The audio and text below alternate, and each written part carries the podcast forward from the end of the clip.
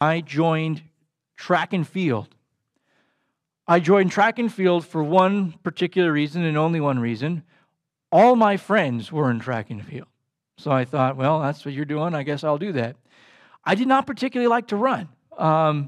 Yes, that's all you really do in track and field. But then you had to pick one like other thing event. And my choices was basically run more, like another event, or do the high jump. So I thought, I'm going to do the high jump because I'm not here to run. So then I started doing the high jump, but nobody else really did the high jump. They all did other things. I don't know why. But so somebody kind of showed me, okay, this is how you do the high jump. There's like a special like run and sort of pacing and jump and flicking your legs and doing all these things. And this is what you're going to do. So it's like, okay. So I started practicing it and doing it. And I'm pretty much everything down. I'm looking just like a high jumper, and it's all looking good. Everything's good. There was one simple problem. The entire time in that entire year that I did high jump, I never cleared the bar. I mean, never. Just could not get it.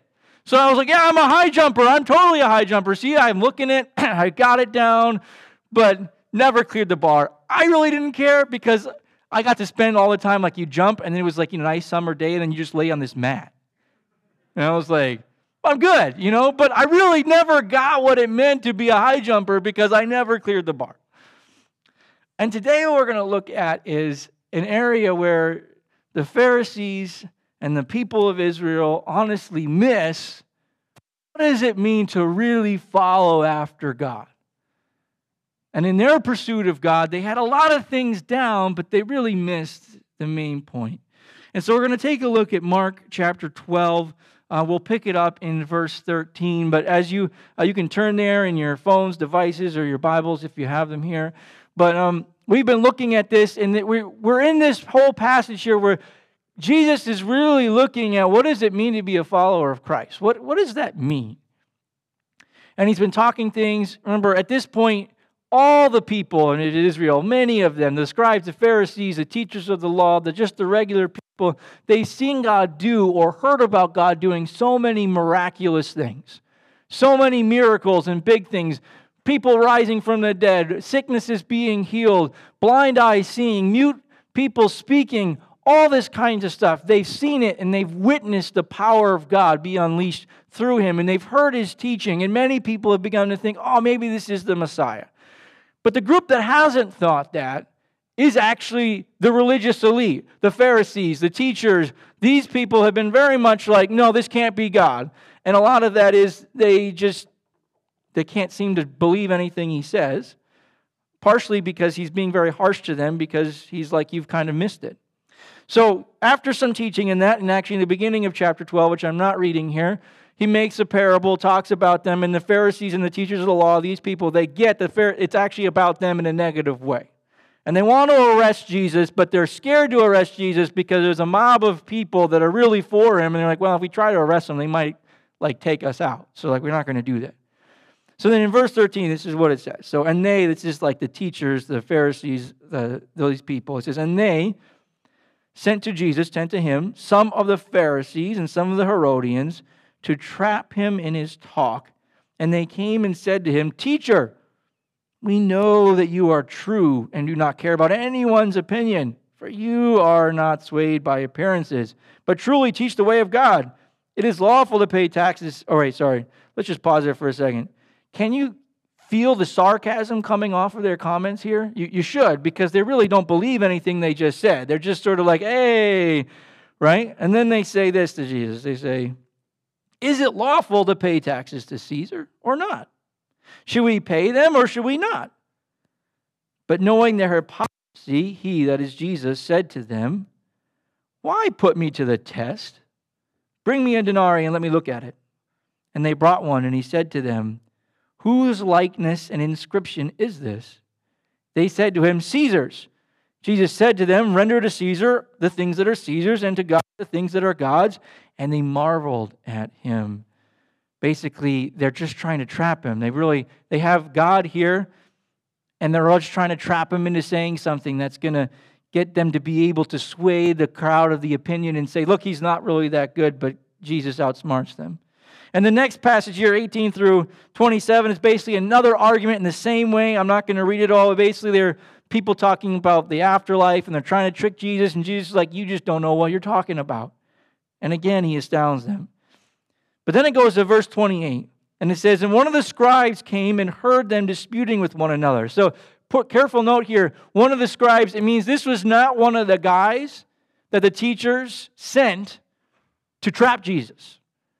He's just a scribe. He's a teacher of the law. And he hears them disputing. So he's a part, he's in the crowd. And he's like, oh, listen to this guy. He hears the answers that he gives to these other guys. And seeing that Jesus answered them well, asked him, which commandment is the most important of all? Jesus answered, the most important is, hear, O Israel. The Lord our God, the Lord is one, and you shall love the Lord your God with all your heart, and with all your soul, and with all your mind, and with all your strength. The second is this, you shall love your neighbor as yourself. There is no commandment greater than these. And the scribe said to him, you are right, teacher. You have truly said that he is one, and there is no other besides him. And to love him with all the heart and with all the understanding, with all the strength, and to love one's neighbor as oneself is much more than all whole burnt offerings and sacrifices. And when Jesus saw that he answered wisely, he said to him, you are not far from the kingdom of God. And after that, no one dared to ask him any more questions. So really what we see here that's happening is this scribe, not here to trap him, right? It's very different appearances here. Jesus is giving answers. Jesus is the one who is the Messiah. He's done all these miracles. And these other teachers of the law, all they can think about is trying to trap him, trying to arrest him, trying to discredit him before the people so they can arrest him and really put him to death. That's their main goal here. They have just decided completely that Jesus doesn't, he is not God and he is not right. And so they have completely missed Jesus in their midst. And this other guy who's just there, who's clearly kind of like coming to Jesus in a different way, asks him this question with some sincerity. And then when he hears Jesus, it's almost like he is processing out loud for us the answer Jesus gives. And he's like, yeah, that's right. God is one. And you're right. Loving him with all of my being and loving my neighbor is the most important thing. Now, the phrase he says here is more important than whole burnt offerings and sacrifices. Now, I think for us, sometimes we just kind of read by that because, you know, we're like, well, we don't do burnt offerings anymore. But for the religious structure, for how to enter into God's presence, for how to worship God, this is an astounding comment by a teacher of the law. Because everything in the way to worship God from the Old Testament perspective was all about burnt offerings, and sacrifices. So for him to say, yes, these things are more important than all burnt offerings and sacrifices is a monumental statement. He's saying this is actually more important than everything else that we're doing. And I agree with you. Now, if I was to try to maybe modernize this for us, this would be more akin for us to say like, hey, loving God and loving others is more important than coming to church, reading your Bible, or praying. See, I think maybe that makes a little more sense. Wait. You're saying this is more important than reading my Bible? Yes. You're saying this is more important than praying? Yes. More important than coming to church? Yes. It's the same kind of thing of what he's saying here. That's what he's saying. He's saying this is more important than all these other things. Now, part of this, he's not actually saying that those things are bad.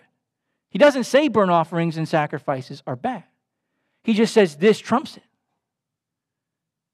Now, part of what's happening here is this, is I think one of the things that we see through this passage is, I mean, clearly what God is calling us to here, the thing that the scribes missed, is that God has called his people to love. Pure and simple. He's called us to love him and to love others. That's our call.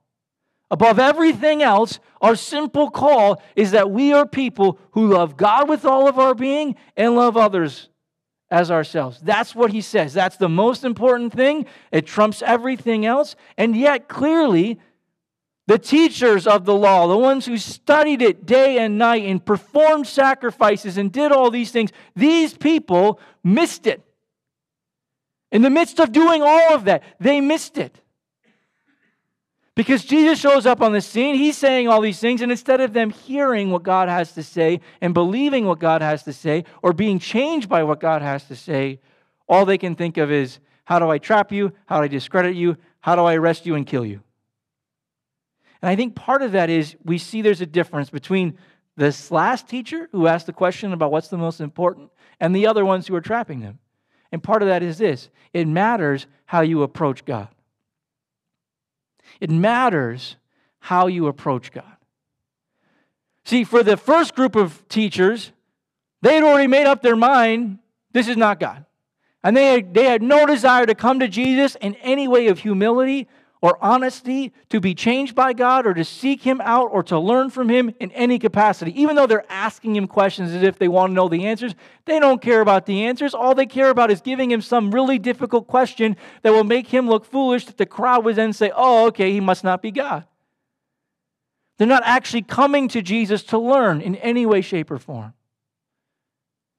But the last guy is. The last guy is coming saying, wow, okay, they answered these questions really well. It's almost like he's had this question in his mind for a while, like, I want to know what is the most important, because there's a lot of laws in the Old Testament. There's a lot of commands in the Old Testament. And he floats this, okay, you great answering rabbi, how about this one? And when Jesus answers, he goes, oh, that's good. That's what I need. Loving God and loving others. And he thinks, yeah. And Jesus looks at him and says, yeah, you're close. You're close to the kingdom. You're almost there because your heart's in the right place. You've approached God in a way to be transformed by Him and learn from Him.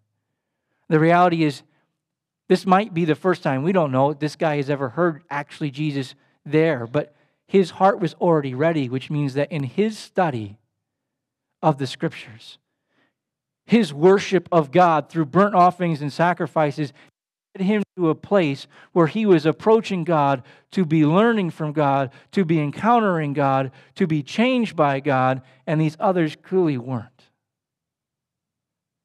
So can I just say this for us? There's nothing wrong with prayer. There's nothing wrong with Bible reading. There's nothing wrong with coming to church. These are all exceptional things. If you treat those things, if you approach those things out of duty, obligation, or just because, I don't know, I guess I'll do it, and you have no desire to come to God in the midst of those, if you're not using those things as tools to bring you to Jesus, then chances are you're missing God in the midst of that.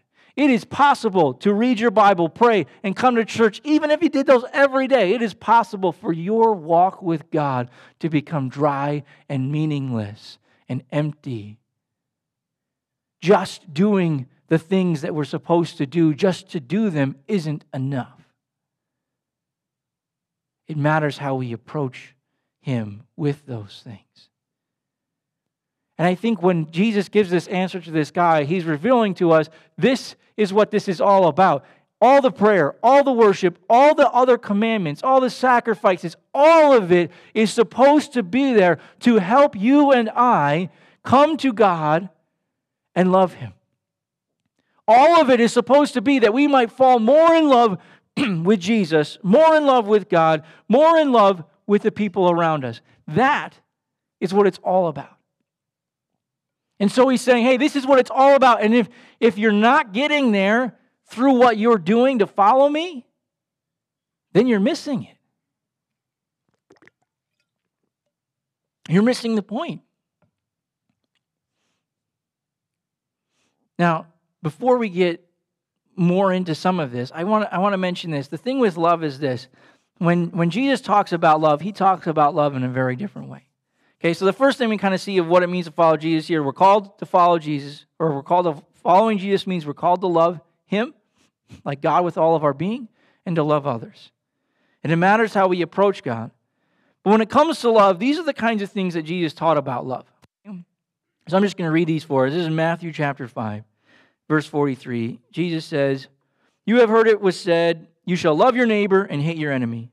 But I say to you, love your enemies and pray for those who persecute you, so that you may be sons of your Father who is in heaven. For he makes his sun rise on the evil and on the good, and he sends rain on the just and the unjust. For if you love those who love you, what reward do you have? Do not even the tax collectors do the same? And if you greet only your brothers, what more are you doing than others? Do not even the Gentiles do the same? You, therefore, must be perfect as your heavenly Father is perfect."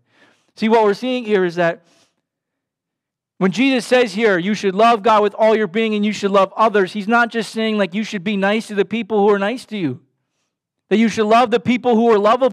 No, he's actually called us to be people who love our enemies. That's the standard that God is calling us to do as his people.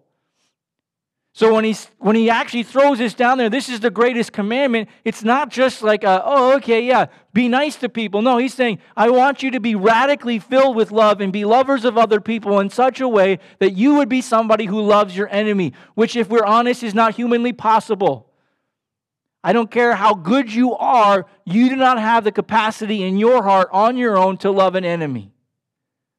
And so when Jesus is throwing this down there, people are like, what are you talking about? How does anybody do this? Now, nobody doesn't understand it, right? If I say love your enemy, it's a concept we all get immediately. You're like, okay, that's not complicated. But often we actually make it complicated because we're like, well, there's no way that's actually what you mean. God can't mean love your enemy for real, so I've got to come up with another theological way to make this make sense and say this is something else. But God actually means it. It means I want you to love me with all your being, and I want you to love others as yourself, and I even want you to love your enemy. He says, what is it if you just love those who love you? What is it if you just love your brothers? Everybody does that. Even people who are completely evil do that. No, I'm calling you to my way of life and living, which is full of love. Jesus actually says elsewhere too, he says that people will know that we are his followers, his disciples, by our love. This is supposed to be the definition of what it means to be a follower of Christ, that we are people who love God with all our being and love others. This is supposed to be like that entire encompassing everything else. Now that Jesus hasn't taught us to do other things, but if we miss this, we can have all the pieces that look like we're really following Christ, but have actually missed the whole thing. It's just like me on the high jump. You can look just like everything's great, but really all you're doing is lying on the mat. You haven't cleared it. You're going through the motions. And the reality is, just like me, I think a lot of us are content with that. We're content to just lie on the mat and say, well, I never really got there. But who could do that anyway? That's an impossible task. But that's not what Jesus has for us. His expectation of us, if we're really following after him, is that we would be marked by his presence and that we would be people who love God with all of our being and love others as ourselves. And even when it says your neighbor, God has multiple times, Jesus teaches multiple times in multiple ways throughout the New Testament, where it becomes very clear that when he says neighbor, he literally just means everybody. Everyone is your neighbor. Okay, so don't just think of the nice guy you like, and be like, oh, actually, you're 2 streets down, so you don't count as my neighbor because I don't like you. No, everyone is your neighbor. But here's the problem with this, okay? Even if you're tracking with me, you're like, oh, okay, I get this. I think for a lot of us, we're like, okay, I hear you, but I have no idea how to do that. That's great. I'm glad you feel like that. Because if you feel like I got this, then let's be honest, you don't got it, okay? We don't have the love your enemy as yourself. So if you're sitting here like, in my own strength, I got this love, I'm going to go out, I'm going to do it, I feel sorry for all the people that you're going to try to love because it's not going to go right. Because we don't have that capacity in us. But we're supposed to be marked by it. In 1 John 4, it says this, "By this we know that we abide in him, which is God, and he in us, because he has given us of his Spirit. And we have seen and testified that the Father has sent his Son to be the Savior of the world. Whoever confesses that Jesus is the Son of God, God abides in him and he in God. So we have come to know and to believe the love that God has for us. God is love. And whoever abides in love abides in God, and God abides in him. By this is love perfected with us, so that we may have confidence for the day of judgment, because as he is, so also are we in this world.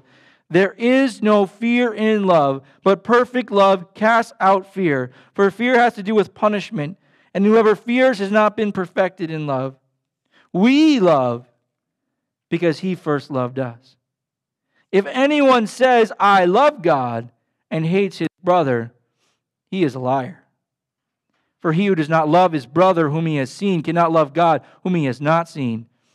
And this commandment we have from him, whoever loves God must also love his brother. This is what it means to follow God. But the beautiful thing, I don't know if you caught it in there, that is we love because he first loved us.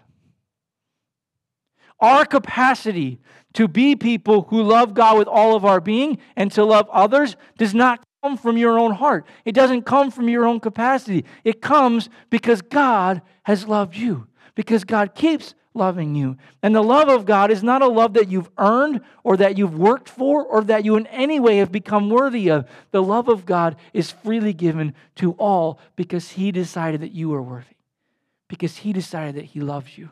And so that love is the love that fills us, that in turn then flows out of us to one another, that says, I can now love other people. Why? Not because I'm something special, not because I know what to do. I can love other people because the love of God so fills me that I can't help but love everyone around me.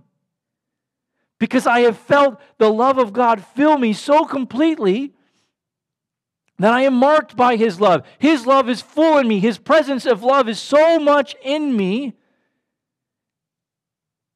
that that's who I am now. I'm somebody who loves God and loves others. That's the call, and that's where it comes from. I think part of the problem of why so many of us are missing this piece and don't feel like we can do this, I think here's the first problem. Many of us have never really experienced in our being the love of God. We know that he loves us. We've read it. We've heard it. But I think for many of us, we haven't really let him in. We haven't really experienced the fullness of the love of the Father, the Son, and the Holy Spirit for us in a way that us so completely that we know that we are loved in the depth of our being, that we just bask in the presence of Jesus and go, oh, I'm so loved. And if you haven't received and experienced that kind of love, it is impossible for you to go out from this place and love your enemy. But God is love. And he longs to love us.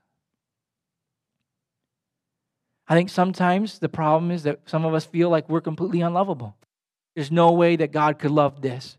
Maybe he could love this part of me, you know, the nice part, the polished part, the part I've worked really hard on to make good. But that other part, God couldn't love that. But it says in Romans that we know what love is because while we were still sinners, while we were far away from God, Christ died for us. That's what love is. That means no matter what you've done, no matter where you've been, no matter what you've gone through, he knows it, and he knew it before he came down to earth. He knew it before he decided to die for you. And he decided, I'm still dying for you. There's nothing you can do. Nothing you can do to be unlovable in God's sight. Don't let your guilt, your shame, block the love of God in your life, because he loves you. I think for others of us, we want to earn that love. Oh, we want to earn it so bad because You know, you might be like me. You like performance stuff. You want to prove it. Problem is you can't earn it. And as long as you're trying to earn God's love, the reality is that part of you that feels like you got to earn it, anytime you don't feel like you're enough, you can't feel that love because you have decided I'm not worthy of love right now, so God, clearly God can't love me, and you are convincing yourself that the love of God does not apply to you because you have not done good enough. But that's not what it says. It's not what it's about. The love of the Father is for all of us. And some of us, honestly, we just don't care. Some of us, we're just like, I have no desire to love other people. I'm good. And you just need to begin to ask the love of the God to come in and change your heart. Maybe you've been hurt by people. Maybe you've been wronged by people, and you've just hardened your heart and said, I'm never going to be hurt by other people again. I don't care. That's the way it is. But God and His loving presence will fill you and make you loving. That's what He does. It's who He is. I kind of reminded this concept here is, I remember being like in junior high, you know, when people start really actually like, kind of like boys start noticing girls, and I guess girls start noticing boys a little earlier, but a lot of boys don't really notice girls at all until junior high, and they're like, oh, there's another species. Okay, there they are. But I remember a lot of times, it wasn't like, you know, most of my friends and I had really crushes on girls until somebody would come and say, hey, did you know Betsy likes you? And you'd be like, what? I'd be like, oh, Betsy likes me. And all of a sudden, I'm like, do I like Betsy? I don't know. Maybe I do like Betsy. Betsy likes me. Why not? I guess we like each other. Okay, here we go. I don't know. Maybe none of you felt like that ever, but I remember that being the case. I think in a similar way, this is what happens with us and God. We're not close to God. We're not thinking of God. And then God says, I love you. And we're like, wait, God loves me? Maybe I love God. Maybe, yeah. Oh, yeah. Okay, I love God. Yeah, that's good. I love God because He loves me. The beautiful thing is, unlike the other one, this is actually a good thing. When we receive that love, it changes our heart, and then we can see God differently, and we can see other people differently. So this is what we're going to do today. I can just invite the worship team to come back up. But this is what we're going to do.